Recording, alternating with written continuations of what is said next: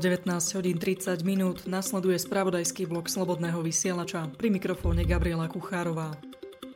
Všetci štyria obvinení v prípade vraždy investigatívneho novinára Jána Kuciaka a jeho snúbenice Martiny Kušnírovej, Tomáš S., Miroslav M., Zoltán A. a Aneta Žet idú do väzby. Rozhodol o tom v nedeľu sudca pre prípravné konanie špecializovaného trestného súdu pracovisko Banská Bystrica. Tlmočníčka Alena Žet má byť podľa medializovaných informácií objednávateľkou tohto trestného činu. Parlamentné listy informovali, že prokurátor sa k tomu nevyjadril. Do väzby sudca poslal obvinených preto, aby nemohli utiecť, pokračovať v trestnej činnosti alebo ovplyvňovať svetkov. Traja obvinení podali stiažnosť, o ktorej bude rozhodovať Najvyšší súd Slovenskej republiky. Nepodal ju iba Zoltán A. Štvoricu polícia obvinila potom, ako minulý týždeň zasahovala v Kolárove a Komárne. Troch mužov po vypočutí obvinili za obzvlášť závažný zločin úkladnej vraždy a za ďalšie trestné činy. Ale Nužet obvinili za obzvlášť závažný zločin úkladnej vraždy formou účastníctva. Podnikateľ z Komárna Marian Markovič podľa portálu Aktuality potvrdil prepojenie Aleny Žužovej, ktorá je obvinená z objednania vraždy novinára a jeho snúbenice na Mariana Kočnera. Ten je krstným otcom céry Aleny Žužovej. Povedal to v rozhovore pre tlačené vydanie Nového času. Markovič pred vyše 11 rokmi žil s obvinenou a spolu majú céru. O tom, že Kočner je jej krstným otcom, sa však Markovič dozvedel len nedávno. So svojou cérou sa vraj vydával len občasne, pretože jeho bývalá partnerka mu obmedzovala stretnutia. Ako informovala televízia RTVS pri domovej prehliadke v Kolárove počas zatýkania podozrivých páchateľov, polícia našla aj strelné zbranie. Či išlo o legálne alebo nelegálne držané zbranie, vyšetrovatelia zatiaľ len zistujú. Dozorujúci prokurátor podľa denníka Pravda poznamenal, že v rámci vyšetrovania skutku sa v súčasnosti osobou Mariana Kočnera nezaoberajú. Prokurátor, ktorý nemôže byť menovaný, potvrdil, že objednávka na vraždu prišla len na Jána Kuciaka a Martina Kušnírová bola náhodná obeď. Martina Kušnírová nebola cieľom vraždy, napísal denník Pravda. V čase vraždy jej partnera bola len v nesprávnej čas na nesprávnom mieste, uviedol generálny prokurátor Jaromír Čižnár. Vyšetrovatelia poznajú obdobie, kedy sa objednávateľka začala zaoberať objednávkou vraždy, uviedol prokurátor bez toho, aby špecifikoval presný dátum dátum alebo konkrétnejšie obdobie. Prokurátor zároveň upresnil, že strelcom bol Tomáš S., objednávateľkou Alena Žet, vodičom, ktorý Tomášovi na mieste činu pomáhal, bol Miroslav M. a sprostredkovateľom Zoltán A. Ak tlmočníčka Alena ponúkne, že bude spolupracovať so súhlasom prokurátora, môže byť uzavretá dohoda o vine a treste. Trest ju síce neminie, ale bude sa na to prihliadať. Prokurátor pre ňu bude žiadať nižšiu sadzbu za to, že pomohla odhaliť vrchol tejto tejto pyramídy a súd bude tiež zhovievavejší, zamýšľa sa analytik Milan Žitný. Mníchovská dohoda patrí podľa nemeckého ministra zahraničia Hajka Mása k najtemnejším kapitolám vzájomných vzťahov.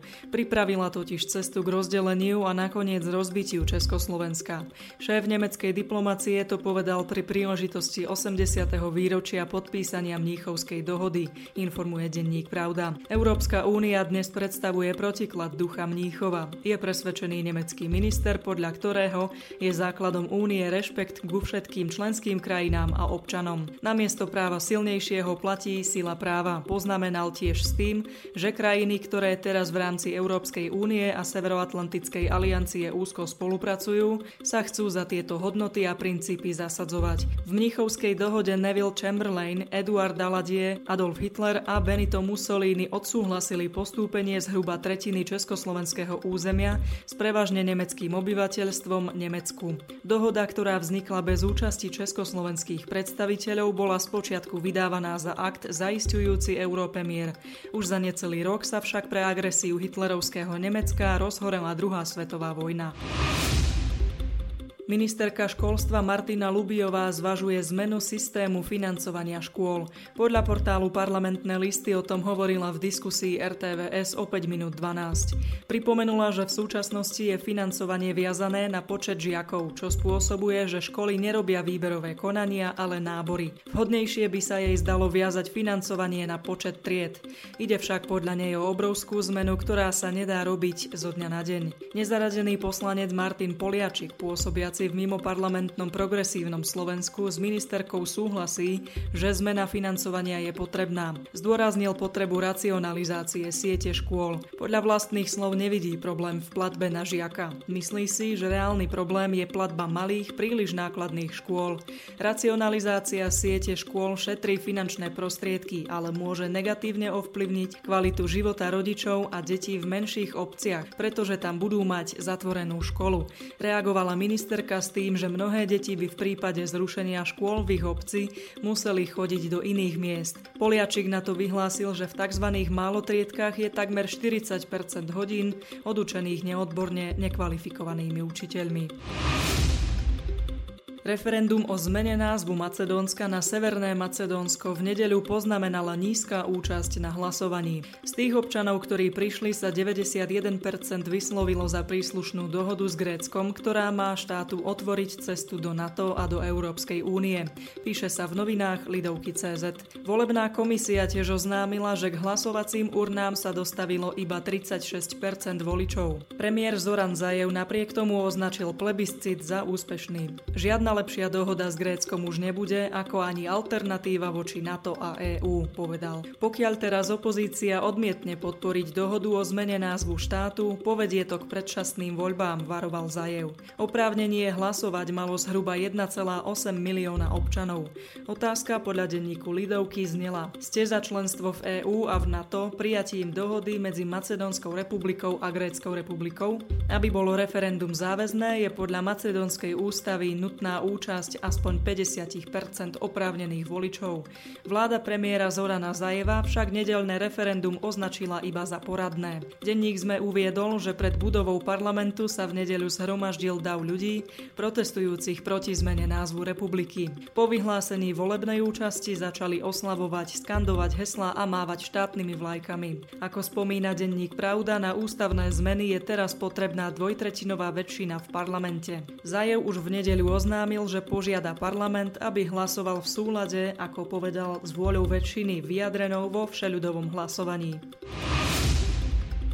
Počas silného zemetrasenia na indonéskom ostrove Sulawesi ušlo z tamojších troch väzníc približne 1200 väzňov. Podľa rozhlasovej stanice Deutsche Welle o tom v pondelok informovalo tamojšie ministerstvo spravodlivosti. Vyjadrilo presvedčenie, že väzni ušli v obave o svoj život v dôsledku dvoch silných zemetrasení a následnej prílivovej vlne tsunami, ktoré si na ostrove podľa pondelnejšej bilancie vyžiadali viac ako 1200 obetí na životoch. Indonésky prezident Joko Widodo schválil prijatie medzinárodnej pomoci. O akú konkrétnu pomoc pôjde, nie je ešte známe. Na ostrove udrelo niekoľko zemetrasení, pričom najsilnejšie malo magnitúdu 7,5. Počet mŕtvych bude zrejme ešte narastať. Prírodné živly tiež zničili letiská, nemocnice a ďalšiu kľúčovú infraštruktúru.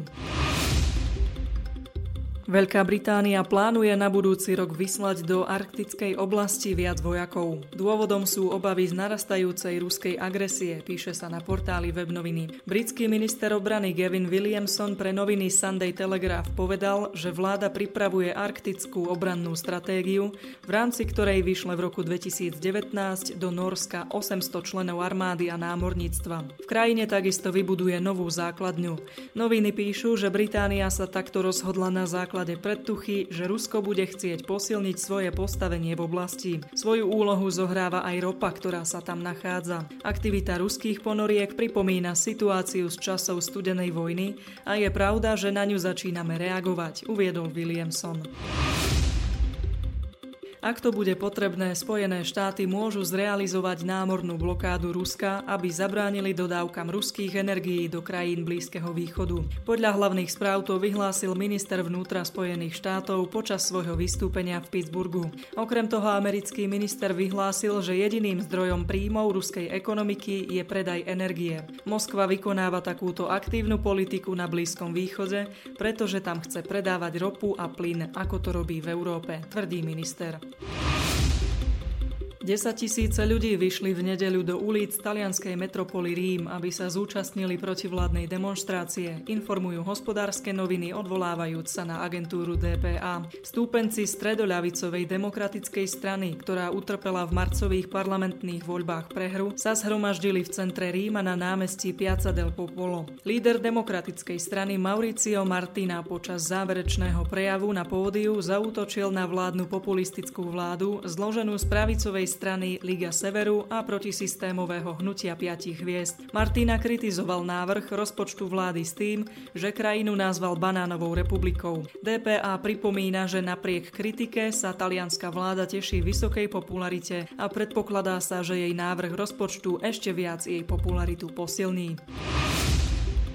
Skupinu 58 migrantov nachádzajúcich sa pri pobreží Malty na lodi mimovládnej humanitárnej organizácie previezli v nedeľu v člne Maltskej pobrežnej hliadky na pevninu. Ako informuje denník Pravda, migrantov zo záchrannej lode Aquarius 2 čaká umiestnenie do Francúzska, Portugalska, Španielska a Nemecka. V nedeľu ráno všetkých zachránených ľudí na lodi Aquarius 2 odovzdali maltským námorným úradom, aby sa vylodili na Malte. Napísala na Twitteri medzinárodná mimovládna organizácia organizácia Lekári bez hraníc, ktorá sa podieľa na spravovaní tohto záchranného plavidla.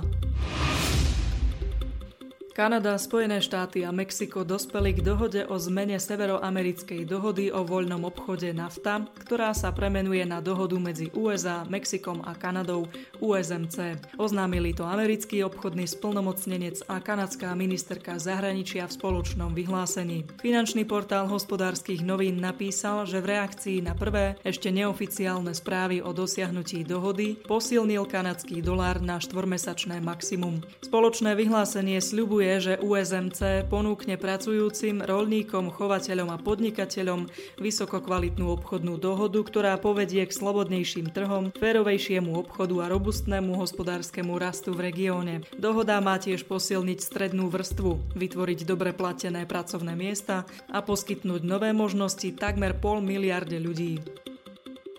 Pre dnešok je to už posledná z informácií, ktoré sme čerpali z portálov Lidovky, Pravda, ZME, Webnoviny, hlavné správy HN Online, Aktuality, parlamentné listy.